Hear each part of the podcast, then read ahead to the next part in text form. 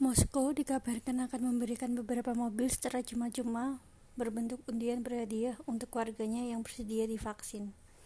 Undian berhadiah mobil yang mau bagi yang mau divaksin ini menjadi upaya terbaru demi mempercepat laju vaksinisasi yang lamban di tengah lonjakan kasus wabah corona.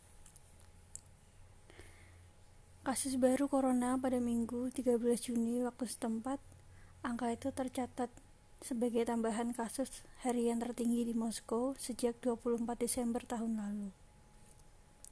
Secara nasional, otoritas Rusia melaporkan 14.723 kasus baru corona dalam 24 jam terakhir.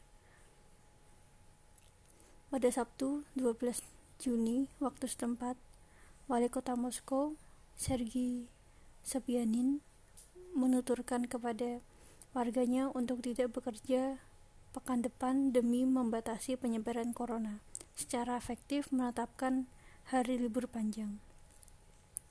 Ini hanya solusi sementara, tulis Sepian, Sepianin dalam blognya pada Minggu 13 Juni waktu setempat.